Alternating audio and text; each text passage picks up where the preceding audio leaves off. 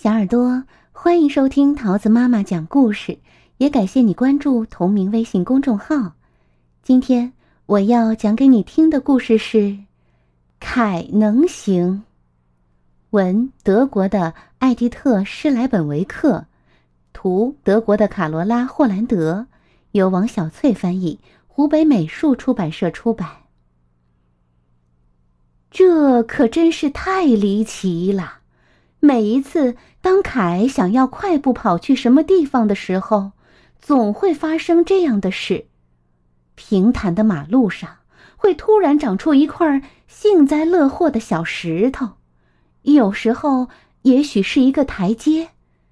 当然喽，凯就摔倒了。呃啊，不用说，膝盖擦破了，T 恤衫弄脏了。一条裤腿撕裂了，凯哭了。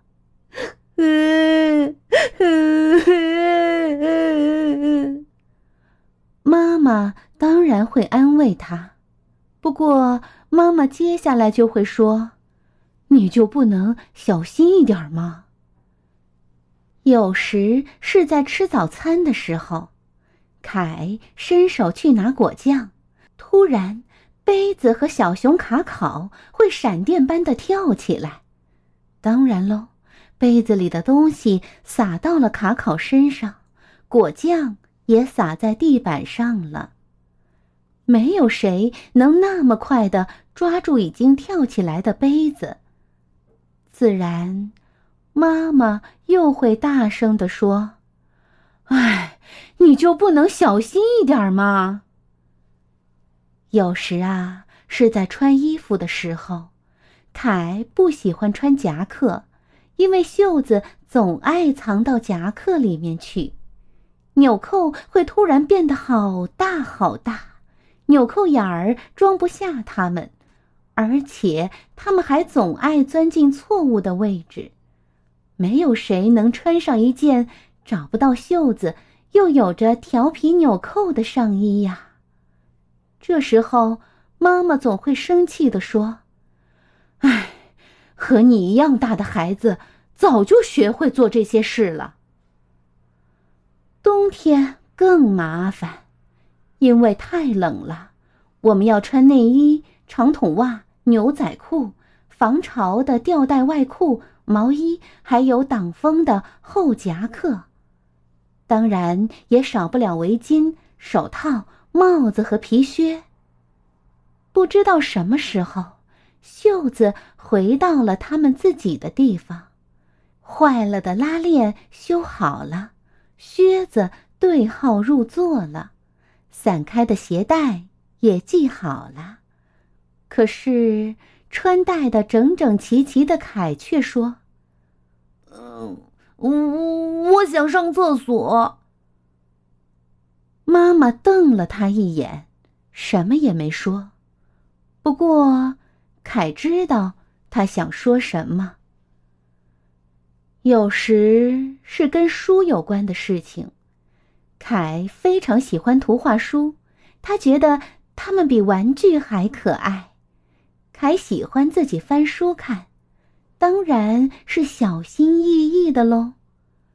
可是啊，读到故事中间的时候。书好像突然要跑掉，凯当然要去抓它啦。结果呢，又有一页书被撕破了。这时，妈妈会对爸爸说：“唉，这孩子真让人操心呐！我们的孩子怎么这么笨呢？”凯坐在自己的房间里。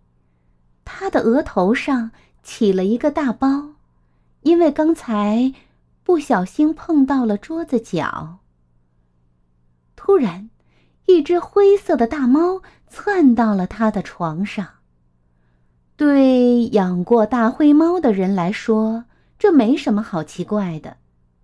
但是凯可没养过这么大的灰猫啊，他没有灰猫，有的只是麻烦。你有什么烦恼吗？大灰猫问：“我我不知道。”凯说：“我太笨了，我老是做错事儿。妈妈说我很烦人，而且我的头很疼。”在操场上，萨拉一直在等着凯，他看起来好像很生气。哎，你知道格里高对我说了什么吗？他问凯。凯说不知道。于是萨拉告诉了他：“女孩子都是笨蛋，格里高就是这么说的。”这时，格里高正好从滑梯上滑下来。没头脑的大傻瓜，凯对他说：“没头脑的大傻瓜。”萨拉高兴地重复着这句话，真是太棒了！我一定不会忘记的。呵呵。喵，你吵嘴的时候很聪明啊，大灰猫说。它不知什么时候出现在滑梯栏杆上了。还有呢，在那边的秋千旁，有人差点踩到了一只毛毛虫，但是凯及时看到了它，他让毛毛虫爬上一片树叶，然后把它放到公园里的灌木丛上。喵，你救毛毛虫的时候很聪明哦，大灰猫说。它正坐在旁边的一棵树上呢。凯和妈妈回到家里，他看见大灰猫正坐在阳台上的门前。也许它是一只神猫吧，凯想。神猫是不会饿的。如果它不是神猫，那么它一定会饿。凯把面包里夹的奶酪掰成小块儿。盛在一个小盘子里，摆在门前。是不是再来碗水更好一些呢？凯想。喵，你照顾猫咪的时候也很聪明哦。呵呵，大灰猫说。说完，他就津津有味的嚼起了奶酪块儿。这天晚上，杯子不跳了。图画书也很安静，浴室里溅出的水也从来没有这么少，只是睡衣裂了一个缝儿，因为凯抓门把手时用力太大了。不过还好，那只是一个很小的裂缝儿。我在吵嘴、救毛毛虫，还有照顾猫咪的时候。都很聪明哎，这样还不错哦。呵呵，凯想，嗯，甚至是相当棒的啦。小方格拖鞋也懂事儿了。当凯要爬上床的时候，他们很自觉的让出了位置。呵呵，好的，谢谢，可以了。凯小声地说。凯蒂特能行，他不会吹小号，他不敢从三米跳台上跳水，也从来没有登上过珠穆朗玛峰。但是啊，他能知道他的小猫在想什么，偶尔也能从另一面看到事情的真相，还会讲很多离奇的故事，这样也很好，不是吗？卡罗拉能行，他不会说流利的意大利语。即使家人管得很严，他也要拼命的吃零食，而且呀，他根本不会跟钱打交道。